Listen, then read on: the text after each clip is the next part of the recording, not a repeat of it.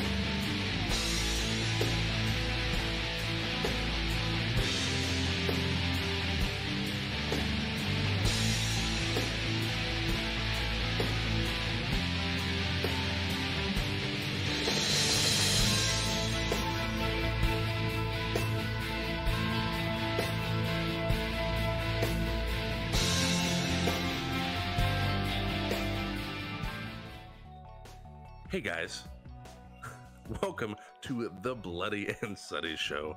I am Sutty Smash. This is Bloody the Elf, and welcome to the show for prison inmates by prison inmates. Uh, today we are we got a great show in store. We got a um, a continuation of March of Cults, and this week we're doing the People's Temple and Jim Jones. And uh, after that, we've got our usual format of This Week in Dumb, actually news stories from actually this week. And um, then after that, actually this week, 100%. they are from this week. And then uh, we're going to close up with another. What's the theme tonight? Uh, it's actually movies about cults. Movies about cults. Because, you know, I didn't have a, a, a creative bone in my body at that point. So I was like, oh, what's You easy? stayed- That. You kept it on topic, and that's and Yeah. that is respectable. So uh, yeah, um, I'm excited. I know Sutty over there is excited. and Wee Baby Samara also excited. Clearly, she can't take it. She's plugging her ears right now. She's like, nope, no spoilers. I know uh, executive And then she left the producer. Melissa Martinez is super excited about it. Hi, Melissa Martinez. Excited. Um, and Twitch and Discord mods Lolita also very excited. Let's talk some uh, some Jim Jones and the and the People's Temple. So, Jim Jones, when he was a kid, uh, he was one of fuck. I think he was like four or five kids. He was one of those families, right? Ah, yeah. And he lived in uh, in Indiana, and uh, his uh, his his dad was a drunk. He didn't work. Uh, the mom worked, uh, and uh, all of his childhood friends said that they would all go to his house and play in the barn. And they said from a really young age, from like six, seven, he uh, was really obsessed with uh, like death and religion.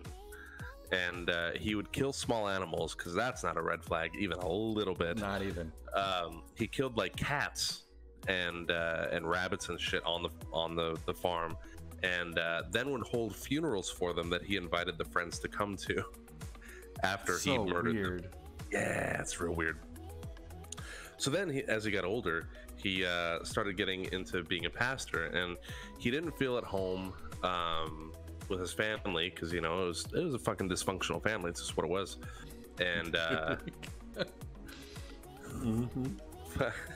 you know, it's it's normal for people to throw bottles at the wall every once in a while. Passion. that's Um, all I'm hearing. um, and uh, so he started getting into uh, being a pastor, and he started feeling um, a sense of community at uh, the Pentecostal church, like the local Pentecostal church. sure. Um, and you know they're very fucking. It's a big fucking to do at Pentecostal churches. They're the fucking raise hands in the air and fucking speaking in tongues and all that shit Yeah. and um, so he started doing that and it uh, he didn't start and that that was like in the the 60s i think it was 65 65 he ended up getting he ended up getting a solid following of like 40ish people and um, got them to move out to um, let me take a step back for a second. So, what he was preaching in in Indiana um, in the in the 50s and early 60s was uh, like integration, like full inclusion, uh, mixed race, Yeah. mixed everything, like just and which wasn't a bad message, right? Especially for the time. No, it wasn't. Um, so, but it was really odd, and and people in his congregation would stand up during sermons and be like, "Hey, these motherfuckers don't belong here," and he would kick them out, which you know, which is was a good message. It was Mhm. a, it was a solid fucking message at the time, and um. So he ended up moving him and his uh, small following out to Ukiah, which is a really rural fucking Northern California like farmland Mhm. and um, they started building a community and uh, doing church there. And um, he was really charismatic and uh, talked people into one just fucking moving across the country, you know, in Yeah. a 15 car fucking caravan.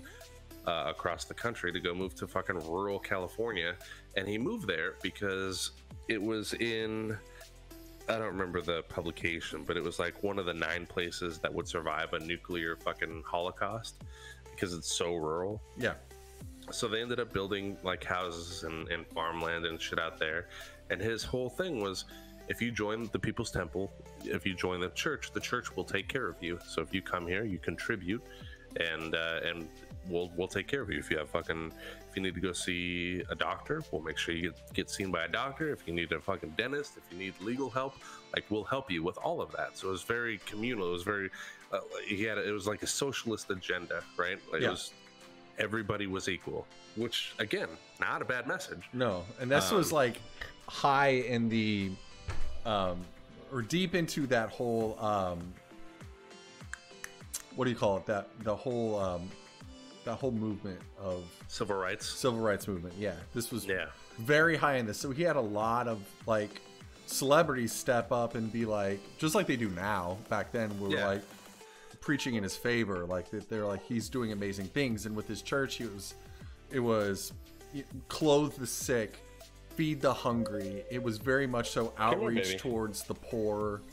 And um, the biggest thing was his civil rights was a big deal and Yeah. um, and preach. So he got a lot of favor from within the community. People loved him because he was doing the things that their local governments couldn't do, and that was a big thing. However, though the big the big catch to that was he was very into secluding his this congregation from the outside. So he would be Yeah. like, instead of spending your time on Thanksgiving with your family, you need to spend it with your new family. We are your family Yeah. now. So you don't buy Christmas presents for your family, you buy them for the church to then distribute to the congregation.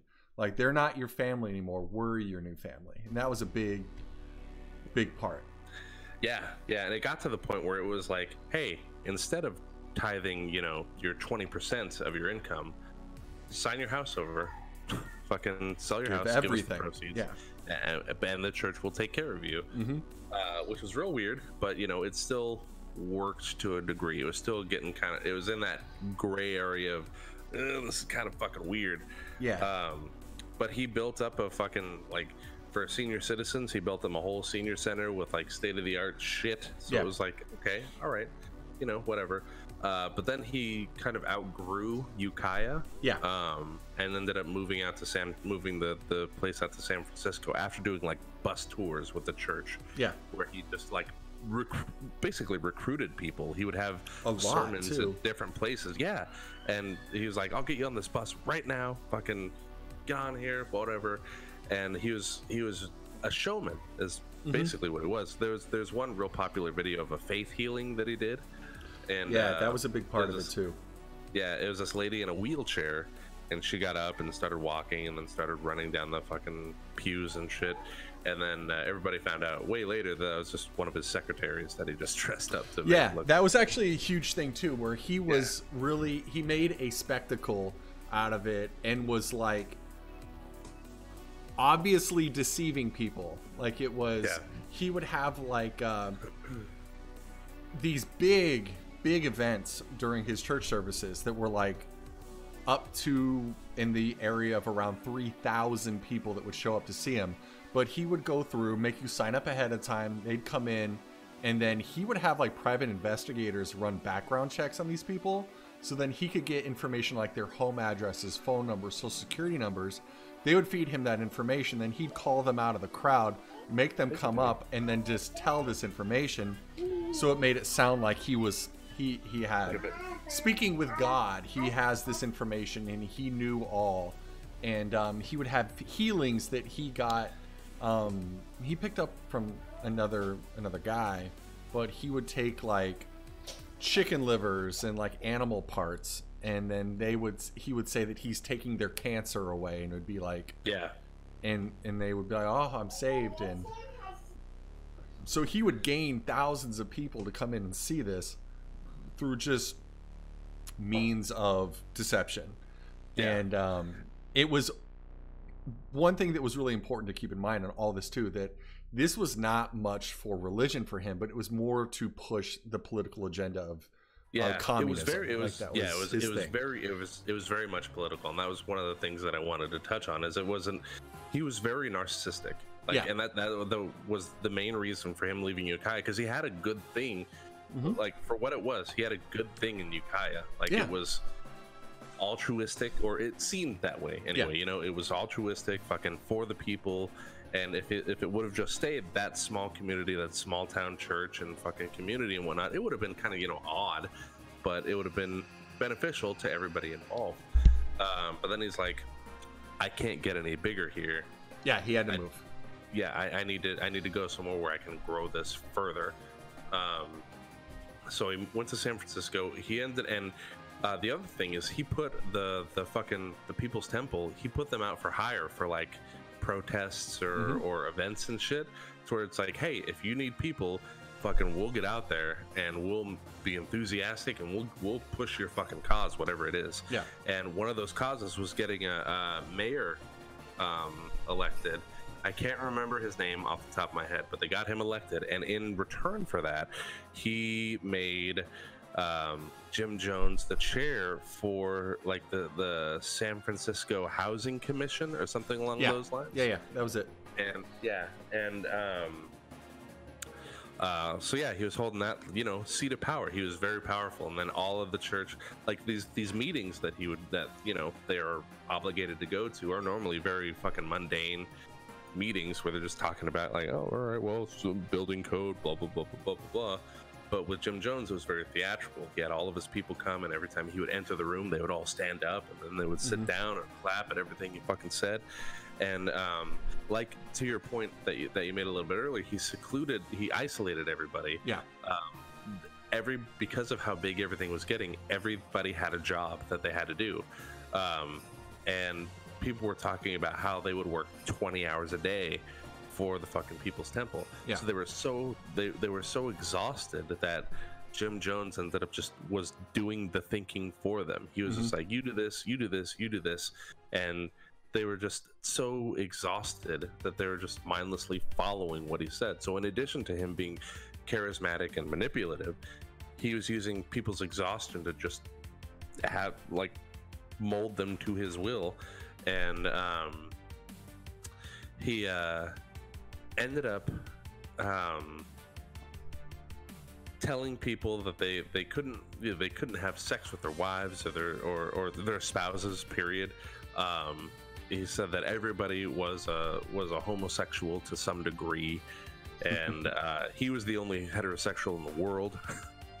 and uh, He never poops. but he but he would uh, yeah right but he would offer like there was one guy i don't remember his name but he uh when he first came into the temple he's like you know what i'll uh i'll fuck you in the ass if you want me to you know like it Yeah. was it was really weird like he would approach people sexually and um he would be in adulterous relationships with with members of the church and shit and um, a lot of that stuff is ultimately what what was his downfall. There was another another girl who was on a on one of the buses, and he was he just uh, sat down next to her, and she was like he smelt of alcohol like real strong, yeah. and he was not you know not supposed to be doing that, and uh, he just sat down next to her on the bus, and he's like, "Do you know what you do to me?"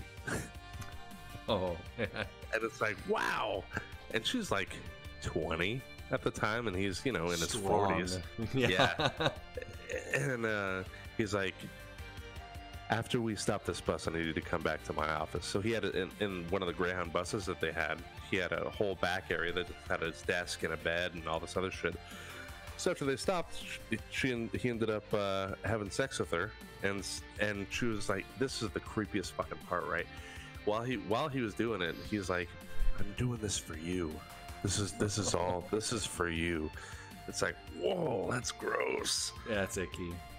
Yeah, and um, it got to the point. So he ended up um, working on um, building a community in Guyana, which is in South America. It's in like the northeastern portion or northeastern province, co- country.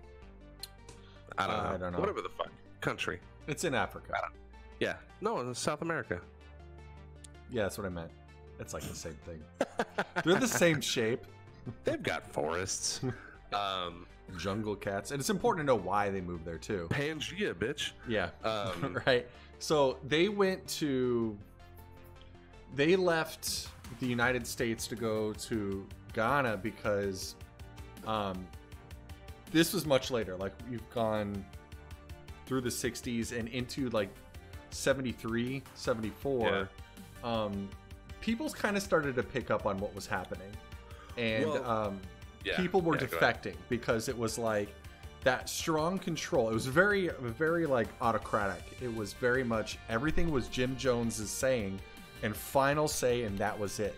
He had like a lot of like you could call them like lieutenants that he would like set where like he had secretaries and he had assistants and he had people that did certain things and they had um, young people who were like in their 20s and 30s that handled like legal work and stuff like that um, but people kind of like not everyone was into it and they had like defectors that would escape and then talk to like the press who would then try and like get it into magazines that because magazines were still a thing back then um, that this what the church was actually doing which is all the things you're talking about like it was really into like physical punishment for both children and adults Oh yeah. so like if you went out against the church, they would beat you and your children so to keep you like keep you in line. oh yeah. And then Yeah. they- Go ahead. no, I was just saying people obviously escaped while they were still in the states and when they talked to reporters and reporters would start to write articles about it.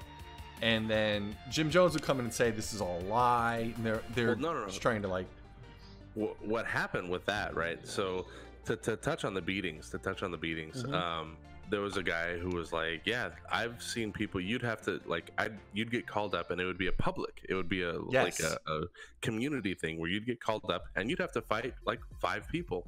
mhm. like it was a gauntlet you had to run. And he's like, I I remember somebody getting knocked out. They threw water on him to wake him up, and then he had to fight two more people. It's like holy shit. yeah. And there was another another lady who was like slipping Jim Jones notes, like, "Mm, "What do you? Let's uh, something." And uh, Was that what the note so- said? so- yep, That's something a like something.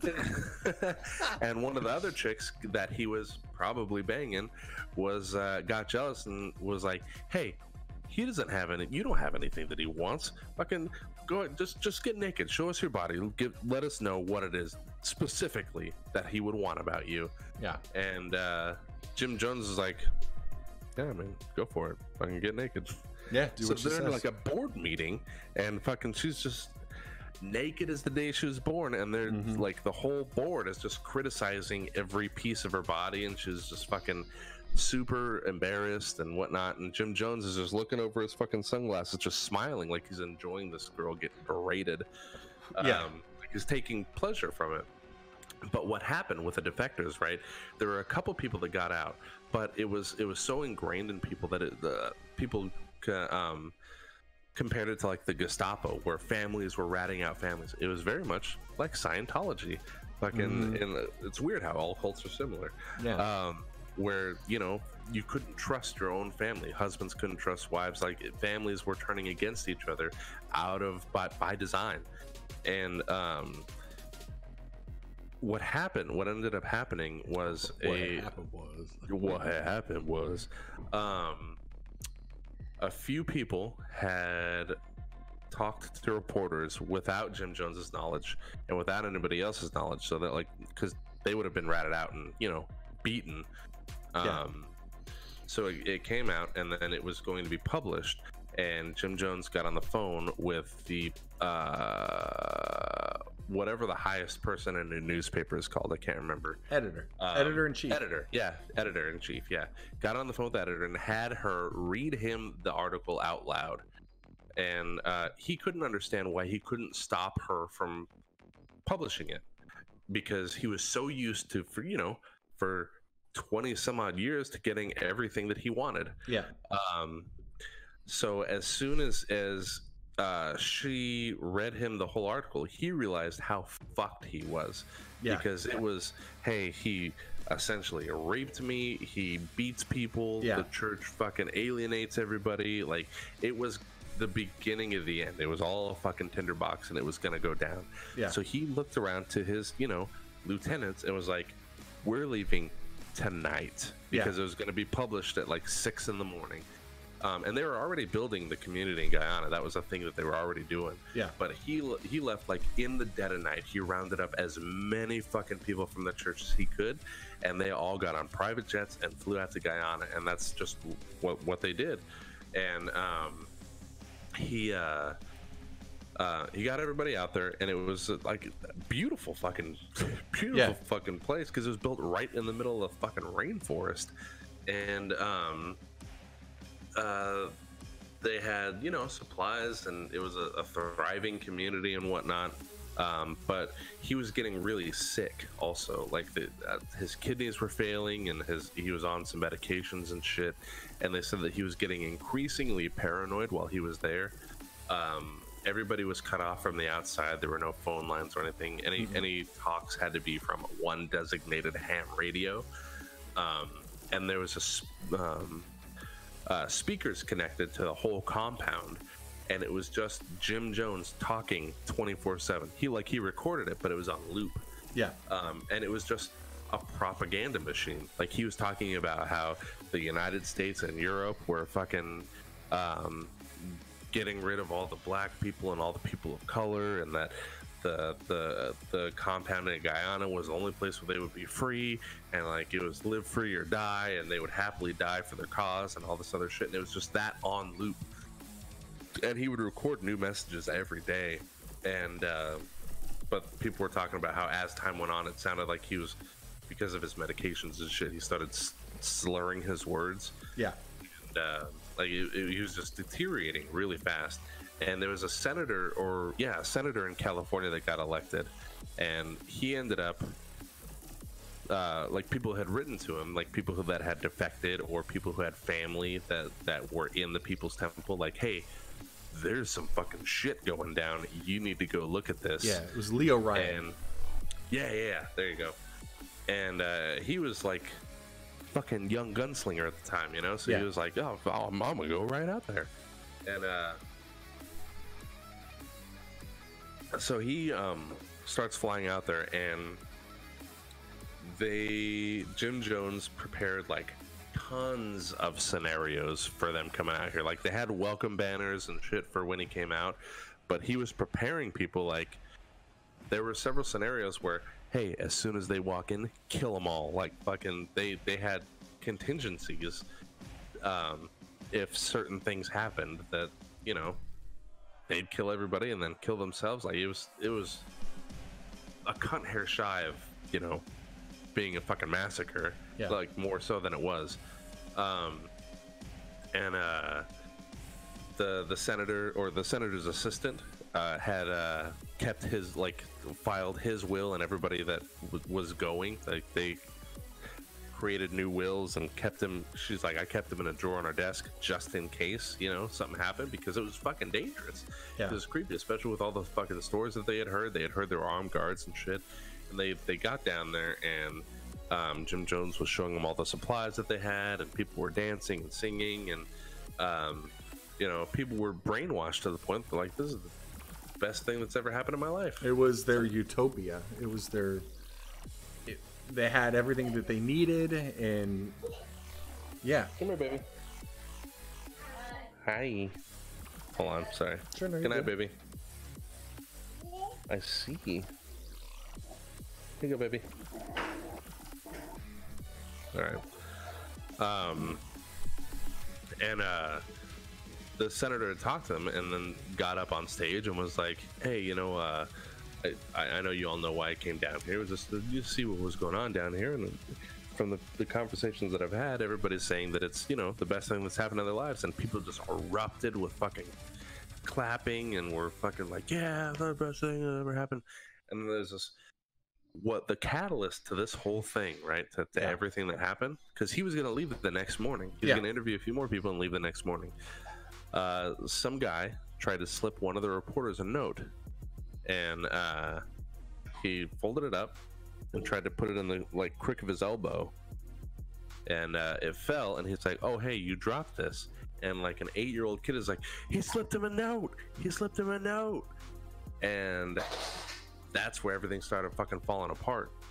Um, so everybody went to bed and then woke up the next morning and people who were living there were like that that lived through this were like it was just it- like it was bright sunny like beautiful day but it just felt really dark. Like you could tell something bad was going to happen. Yeah, um so the reporters at, interv- did their interview like did their interviews with people like do you, do you feel like you could leave if you wanted to? And they're like yeah totally. Like uh, if i wanted to but why would i want to? This place is fantastic.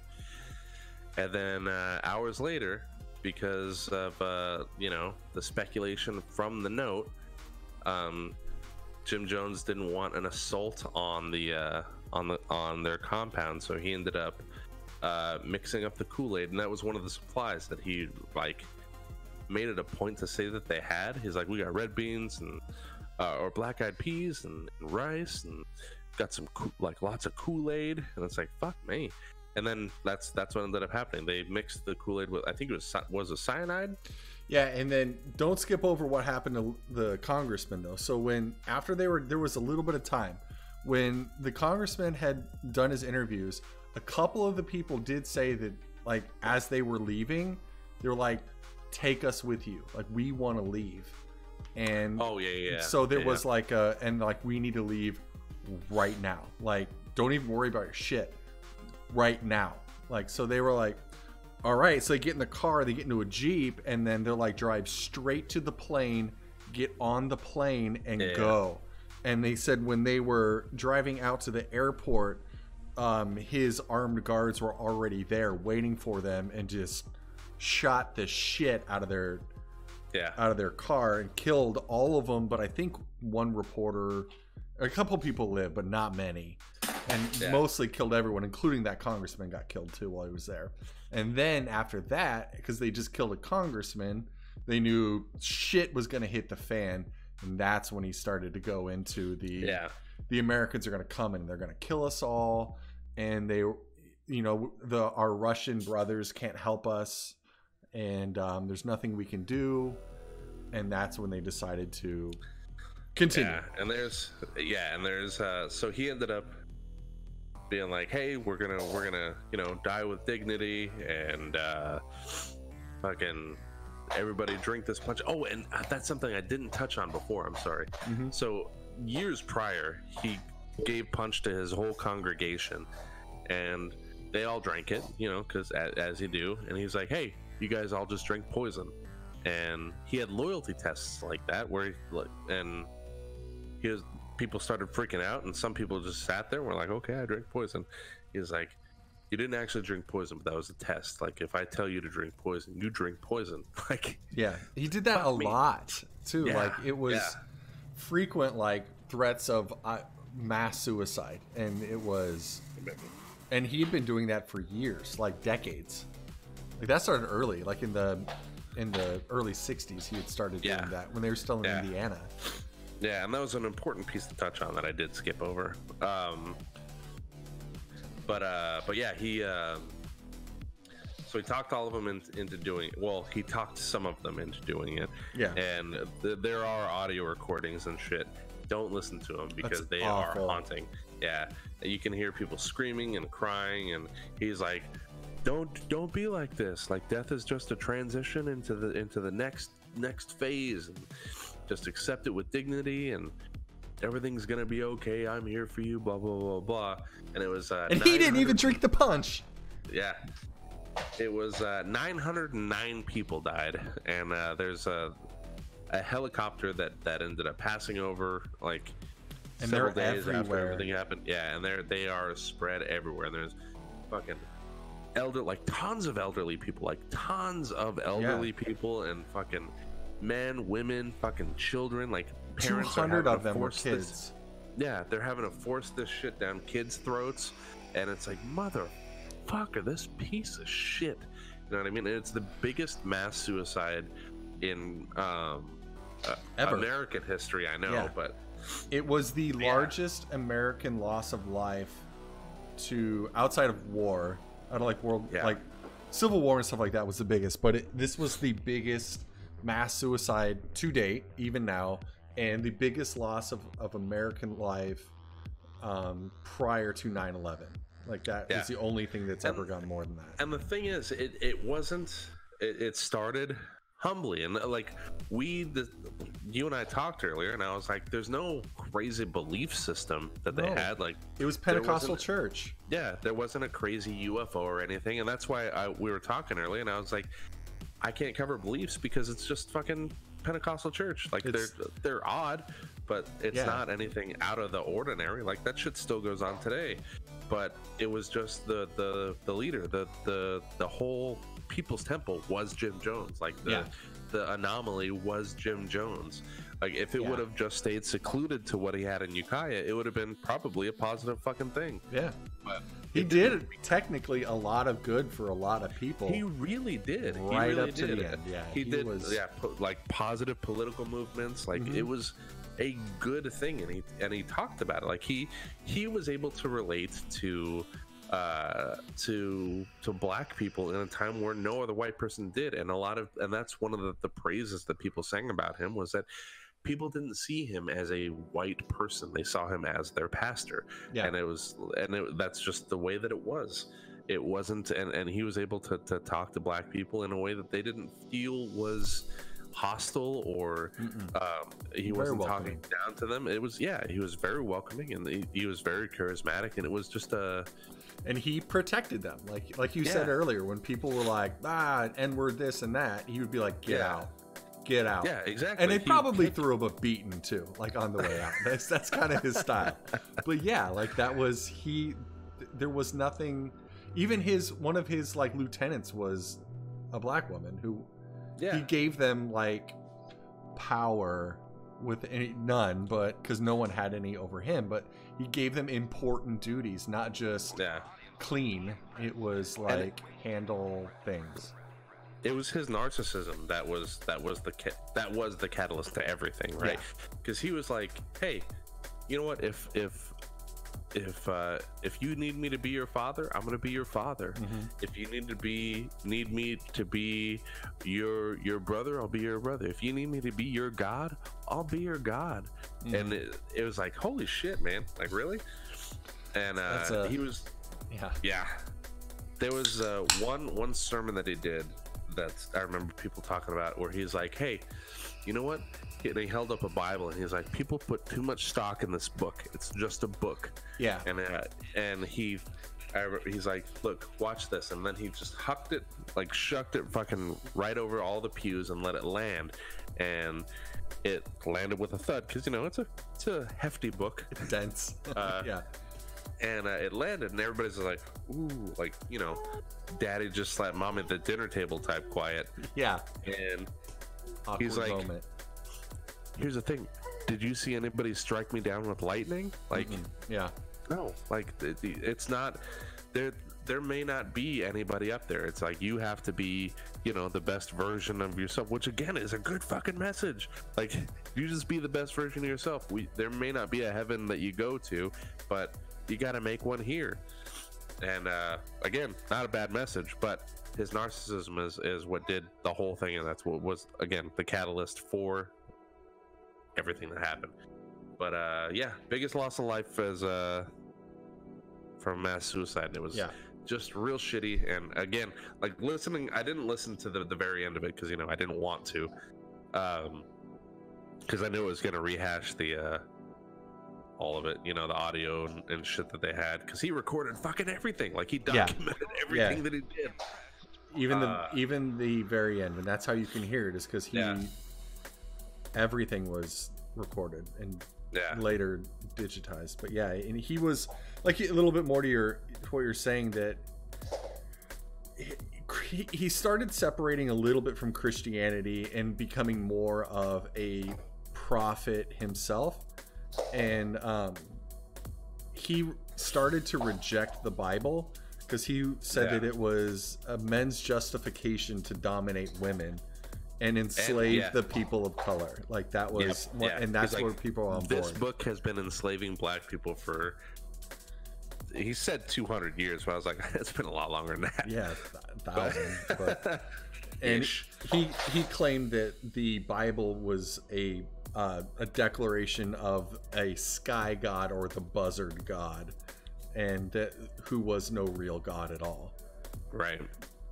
So that's where he would be like, "I'll be your god," because he he preached out against the Christian God, but he did all this through like Pentecostal style religion. So that's why people slowly would would it was a slow transition. I kind of thought when I was reading about it as like this is very much so the frog in the pot.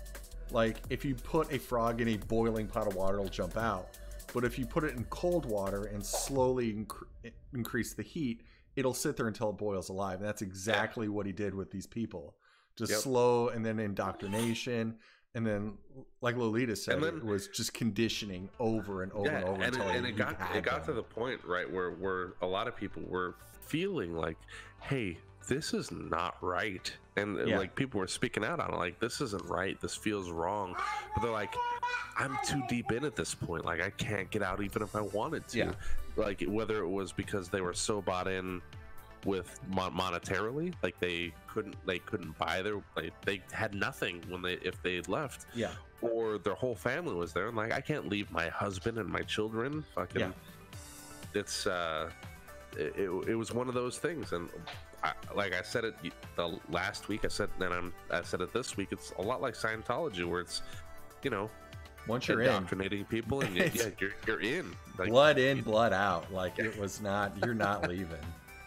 Yeah man it was uh fucking crazy dude but yeah that's uh that's all i got for uh for the people's Yeah, temple same. and and good old jimmy jones fucking cunt Yeah. He was a awful real human. real piece of shit real big piece of shit uh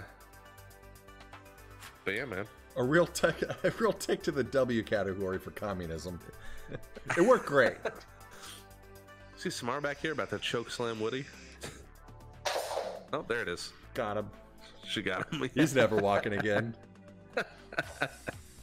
Let's get straight into it, man. Let's do a little this week in dumb. All right.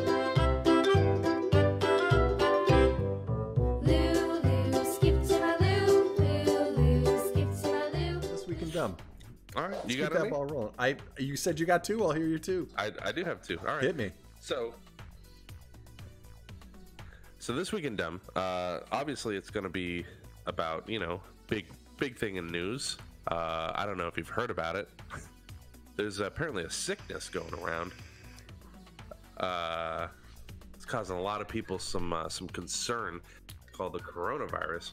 Uh, so with all the closures, business closures and whatnot, and everybody working from home or or, or whatnot. Let's touch on that real quick. When was the last time you left your house? today. Oh, I haven't been anywhere since Monday. I have not left. Really? Yeah. um, with all the uh, businesses closing, uh, GameStop has informed employees that if local authorities attempt to shut down their store in states with orders to close establishments deemed non-essential, so uh, GameStop employees are are to inform law enforcement that the company believes that they should be classified as essential retail and therefore are able to remain open during this time. Uh, the instructions came with a flyer to hand over to law enforcement and includes the phone number for GameStop's corporate office. So GameStop is like, hey, Above the law. yeah, we're above the law. Also, we don't give a fuck if our employees get sick, Quit. right? Fucking A. That's a company that sounds truly evil. Right?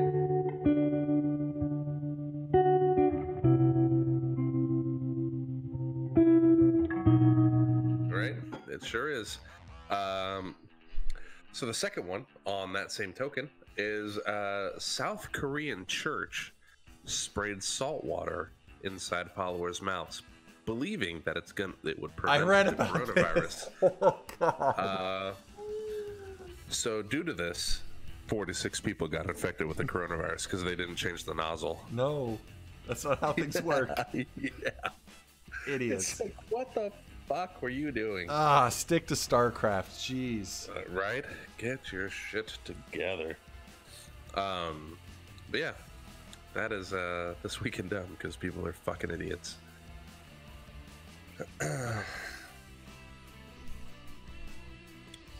hey, Is it time? you know it's time. You know what time it is.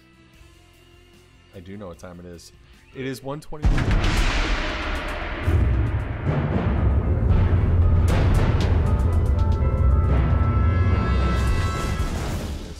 It is 121 a.m. It is. Do you know where your children are? Do Truly, you remember those? Yeah. Like I got a good idea, but no. All right, here we go. Rotten Tomatoes game, guys. Uh, so this this week we are sticking to the topic of cults. So these are all films uh, that uh, put cults on display or are about cults, um, or cult-like happenings, Cult habits. cult habits, cult cult things, just cult things. Hashtag. Get it trended. right? Oh, working in a grocery store with this whole coronavirus thing is a mess, dude. TLS, I do not envy you, but uh, stay safe, my man. Like, feel free to fucking yell at people for being cunts. I mean, Yeah. don't lose, your- I'm don't lose with your that. job, but But- Eh, or the, you know, that's that's a really fucking tough place to be in because I know people are fucking ridiculous and God, and and, it, and the thing about thing the situations like these, right? It really brings the true colors of people out. yeah, You know, humanity You at its worst. yeah, you really see people for what they really are. We're just a bunch of fucking animals. We're like one month, like one to two month, like you know how we're one to two months shy of being homeless. Yeah, You know, without pay, one to two months, we're homeless. People, like just humanity as a whole, one to two months shy of being just fucking animals again. Just a hundred percent fucking, you know, survival mode and shit. It's Yeah. like it's it's real shitty to see, like people that in that light, and it's it, it's. I don't envy you, T-Lass, and uh, I, I commend you for doing the job that you do. Uh, but seriously, stay safe, and uh, you know, all that goodness. Um, hopefully, you don't have any respiratory diseases or are an at-risk person. Um, if you are, definitely stay safe. If you're not, you know, you'll get through it. Did you see my uh, did you see my tweet? It was kind of about the same thing. I didn't. It said uh, the Joker in 2008. He said, "See their morals, their code. It's a bad joke dropped at the first sign of trouble.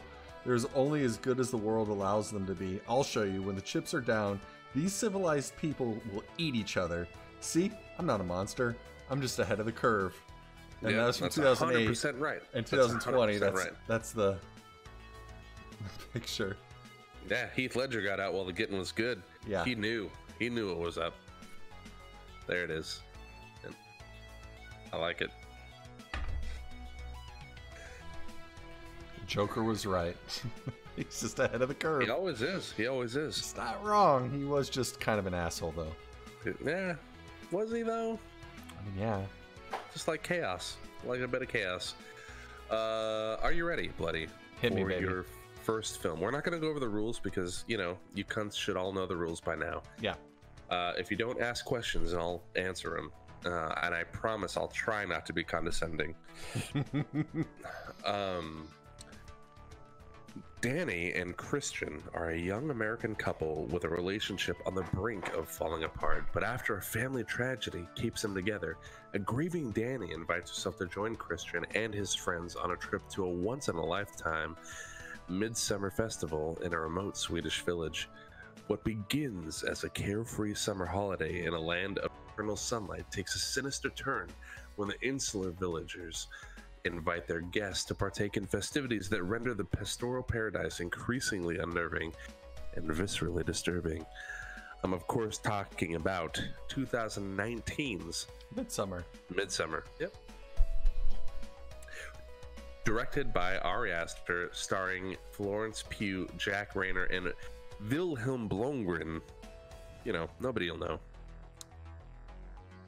It was a bloody and Sutty BS award winner for best horror film of 2019. Sure was. Um, did the critics like it? Probably. It was a really good movie.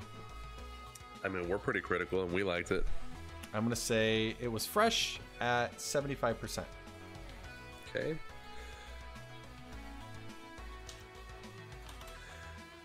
It was indeed fresh. Uh, certified so, as a matter of fact. But I mean, it could be certified at 75. Yeah. Yeah.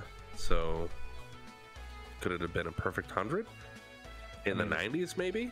Could have been. But it wasn't. It was certified fresh at 83%. Hey, nice. I got eight points on that one. Not bad. Not bad.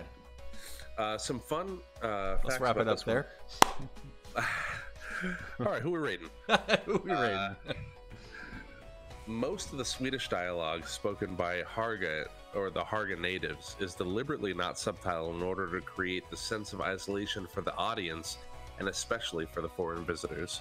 So you're supposed to not know what they're saying, so you're like, what the fuck are they saying? you know? yeah, Which I thought was a nice touch. that was a like nice I didn't touch. real I didn't realize it as it was happening. I think I did actually. I was like, "The fuck are they saying?" And then I was like, "Oh well, fuck it." But uh, but I, looking back on it, I was like, "Man, that's a nice touch." Like hmm I really did want to know what the fuck they were saying. Yeah. Um.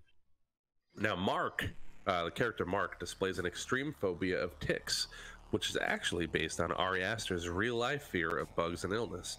Like Mark, Aster wore two pairs of socks over his jeans to ensure he wouldn't get any bug bites.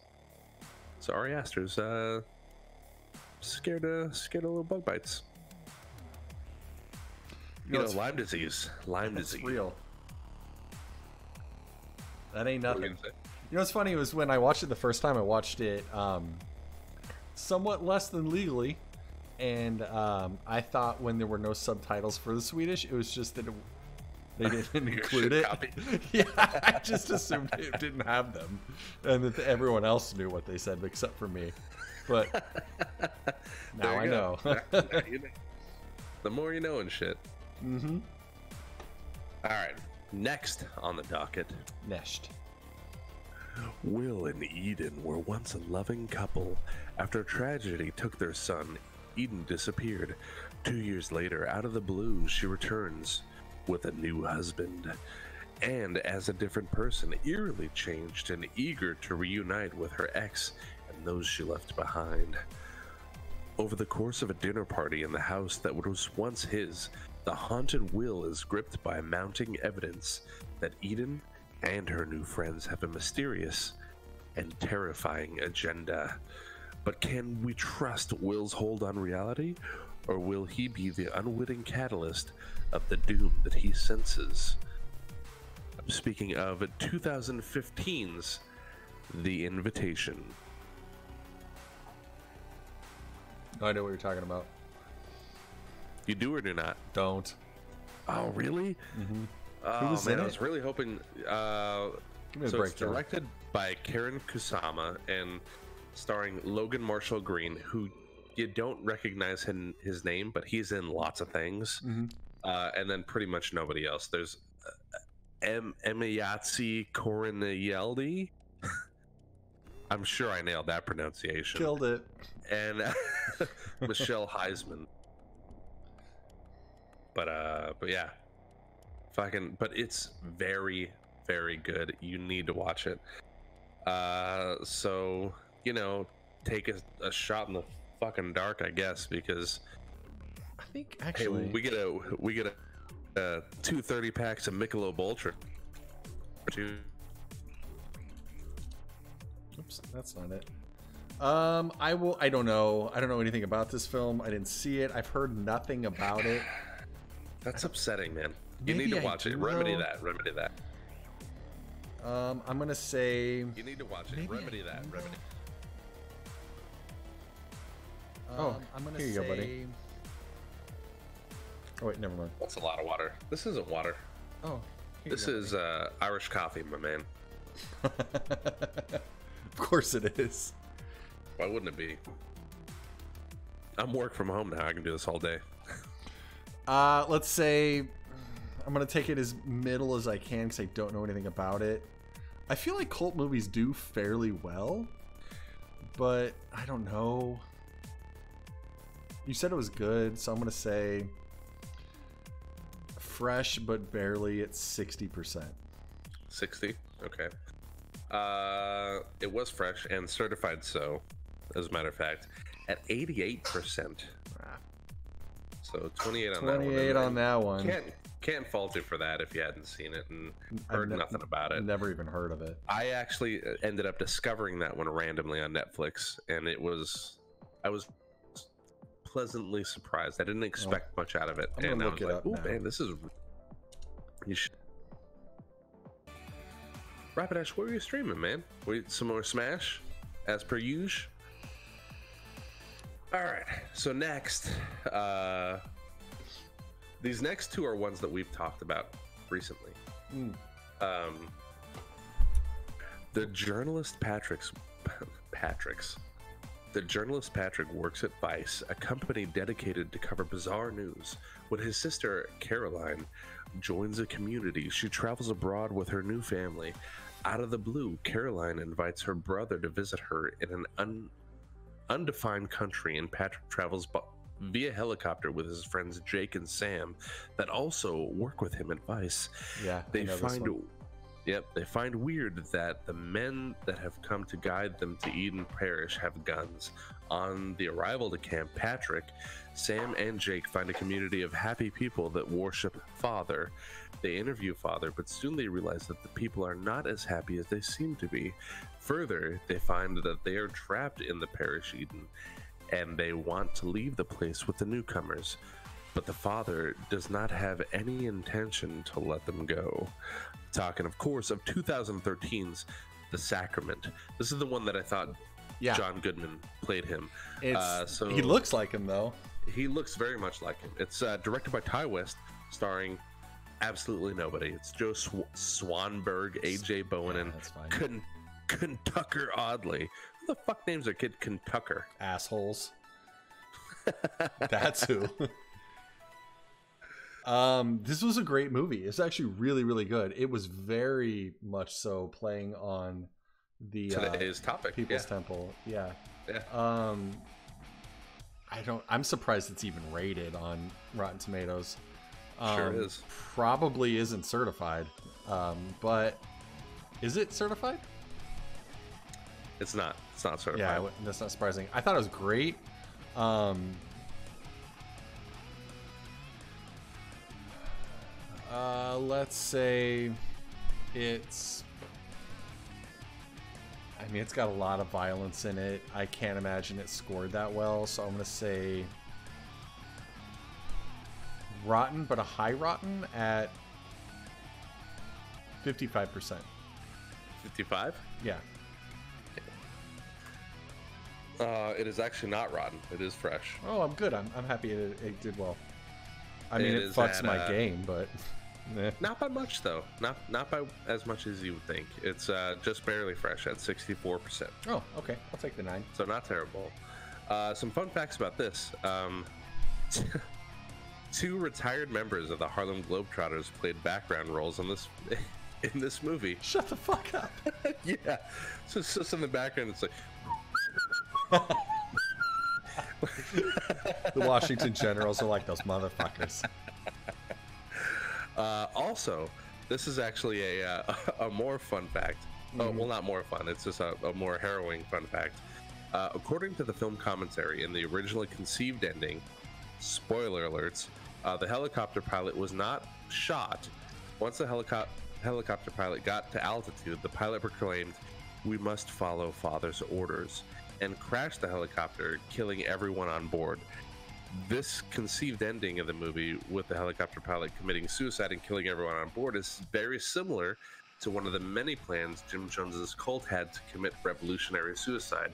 One of the one of Jones's mistresses took flying lessons and got her pilot's, pilot's license in case they ever wanted to fill a plane up with the People's Temple's mem- People's Temple People's, Temple's members and crashing it in the name of the cult Wow. which I didn't know in any of my research.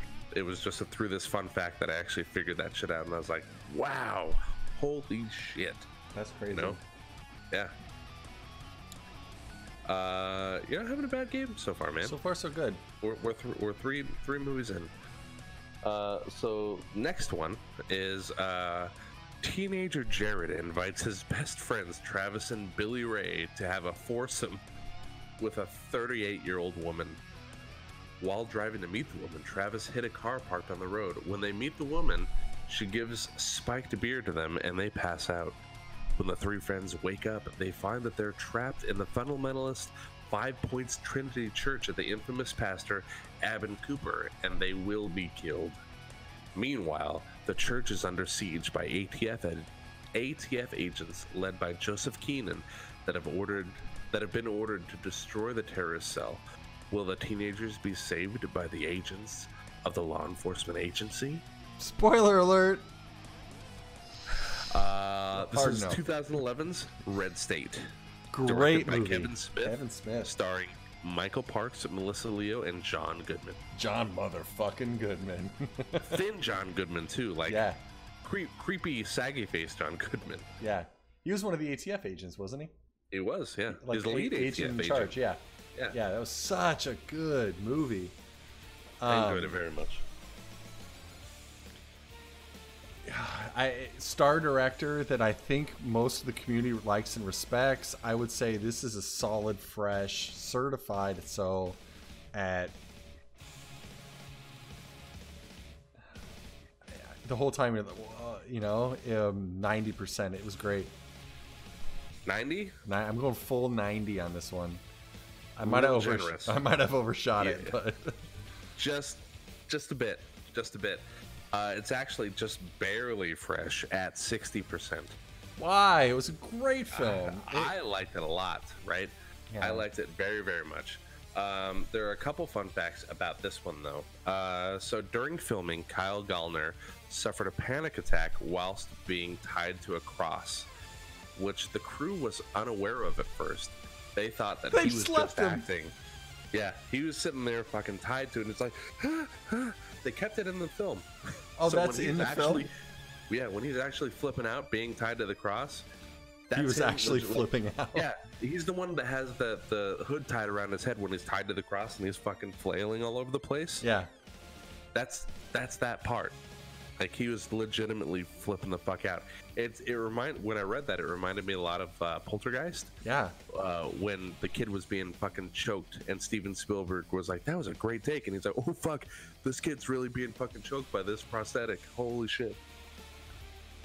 Um, yeah. oh man. All right. Where we at? Uh. All right. Last movie. Are you ready for your last film? Him and baby. All right.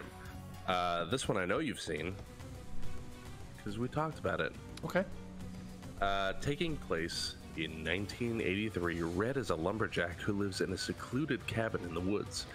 His artist girlfriend Mandy spends her days reading fantasy paperbacks. Then one day, she catches the eye of a crazed cult leader who conjures a group of motorcycle riding demons to kidnap her. Red, armed with a crossbow and a custom axe, stops at nothing to get her back, leaving a bloody, Oh, brutal pile of bodies in his wake. I'm, of course, talking about 2018's Mandy, Mandy. starring or directed by Panos Cosmatos, starring Nicolas Cage, Andrea Riseborough, and Linus Roache. All right. Did you like this film? I really did. It was really fucking weird, but I liked it a lot. It was way too weird for me to get into. Um, was it really? Yeah, I did. I had a hard time hanging with it. Like it was just like, what is even happening? Are these motorcycles people or demons? And if they're demons, why are they riding motorcycles? Can't they just Because they can. move quickly? Why are their arms so spiky? I had a lot of questions. Um, didn't love it. Um, Fair. I didn't like this film as the latest later Nick Cage movies. I don't like either. Um, I'm just gonna go with my Did gut. you see? Did you, did you watch Mom and Dad? Mom and Dad. Yes, Did you I like that? one. Yes, I did. I thought that was great. Okay. All right. All right. All right. He didn't have a lot of screen time though. I What do you didn't he like. didn't have a lot of. I yes, did- he did. Not as well. He wasn't a main character. In other words, He Uh, was dad. He was yeah, there. it was about the kids who was on the screen constantly, and he was gone through the middle of the movie. He was there in the beginning, and he went to work and left, and then at the end he came back. No, he came back in the middle. He did that. He did that fucking thing with the with the, the daughter's boyfriend. The wow, which Yeah, was goddamn, just the fucking best. That was I did. I forgot about that. that made the whole fucking movie for me. That was crazy. Then his But parents anyway. came to kill him. that was great. Oh, and then was. Lance Lance Henriksen. Lance Henriksen made the cameo as a Yeah, dad. he did. It was great. Um, this one less great by a long shot. Um, I can see why people would like it though. It was very weird and Mhm. very artsy. It, it, I'm sure there's a lot of underlying shit that I just didn't pick up on or or understand. Um, so I'm gonna give it points for that one. I'm gonna say it is rotten at fifty percent. Well, it kind of fucked up there. I'm gonna tell you that right now. Is it super? Is it super fresh? It's super fresh. I'm gonna change my shit. Ninety. Do you want to change it? No, it's fine. I will I'll- stick I'll with allow my it. answer. I'll no, it. because now I know it's okay. No, I'll take no, the I'm loss. gonna allow it. Nope, I'm gonna allow it. Are we cheating? You changed it. It's fine. I just said it was super fresh. I didn't say how fresh it was. Oh, all right. Then I'll change it to eighty. You're such a cunt. There's gonna be a, a big asterisk on this game. Is there though? Because here's the thing, right? It was certified fresh at 90%. If you would Mm-hmm. have just kept it at fucking 90, you would have gotten negative five. I would have lost five. But now, because you switched it to 80 like an asshole, I gained ten. uh, you, yeah, you gained 10. Um, so yeah, uh, some fun facts about this: uh, the Cheddar Goblin commercial was directed by Chris Casper Kelly, who directed the Adult Swim short "Too Many Cooks." Do you remember that? know. No. You don't remember Too Many Cooks? Mm-mm. It's like a 15 minute fucking sitcom intro that's just too many cooks, too many cooks. like it's and it's just introducing characters just constantly, and then it's just a serial killer killing people, and but still constantly to that fucking intro. It's really fucking fantastic. You need to watch it because it's a good way to kill 15 minutes. All right. Uh, and uh, so just before shooting started, Cage's 14 year marriage to Alice Kim came to a sudden end. Uh, Nicholas Cage said on it, a shocker for me. I didn't see it coming, and those feelings had to go somewhere, so they went into my performance. So he was distraught by his marriage ending. That uh, so he, he brought that to uh, you know his uh, performance as Red.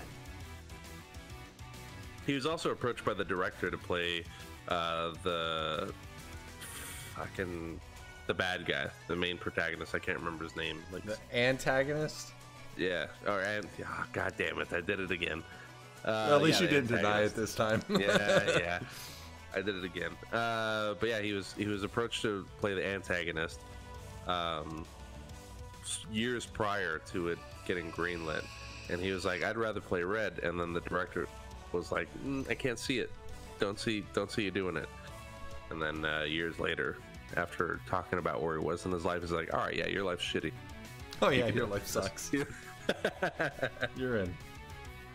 um, but yeah, man. So, let's see, 49, 57,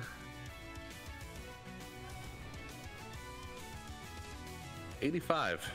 85 points. That's where where we're at. 100. That's pretty good game for me. That is pretty It's solid, solid bloody game.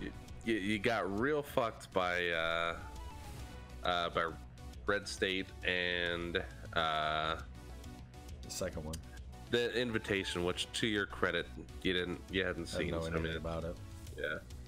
It's rare that I've never even heard of it. do watch it though. I mean, I I hadn't heard of it when I when I watched it. I'd only heard of it because I'd seen it pop up on my Netflix recommendations, which, to be fair, are not what they used to be. I missed the five star rating system from Netflix. Oh, versus just thumbs up, thumbs down. yeah, because I mean the five star. That's how I found a lot of movies that I watched otherwise Yeah. because of how I rated other movies, and I spent, you know, I was single when when that shit came out. So I, I rated like eighteen hundred things.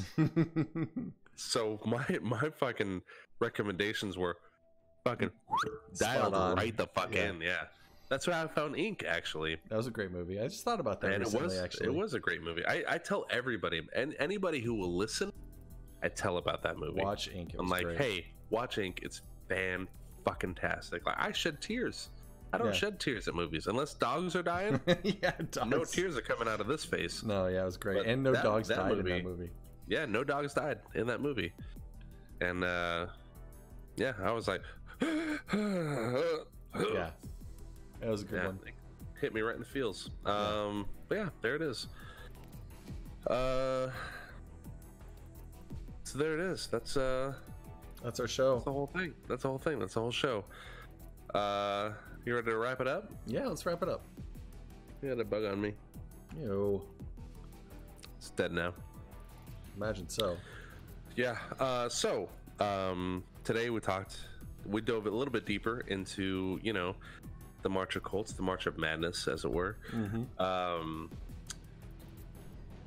lots of people join these types of organizations. We talked about it last week uh, because they need a sense of belonging and they need that um, sense of community. Um, they feel alienated from everyone else around them, and uh, they feel like the only place that they can get it is from this this unhealthy place, something that they probably wouldn't have joined if they were in a better place in their lives. So here is us hoping that.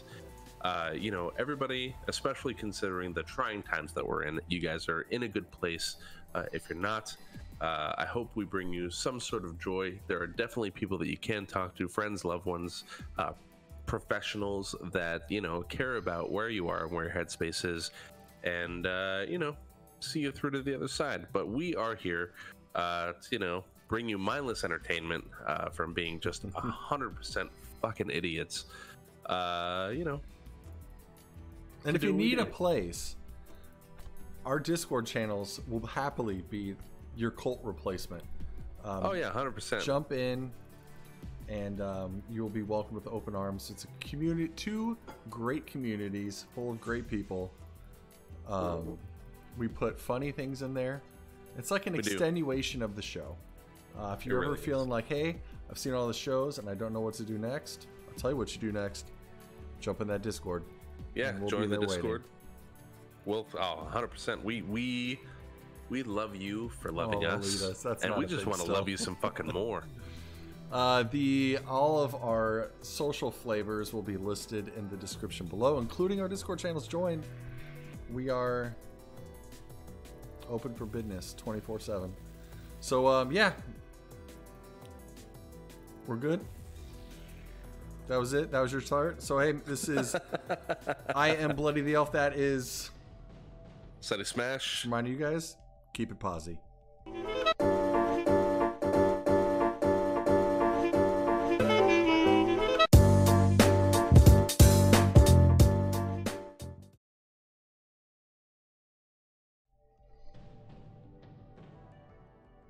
There was. That was good. I felt good about it. I liked it. Dude, I time. bet our discords explode. Oh yeah.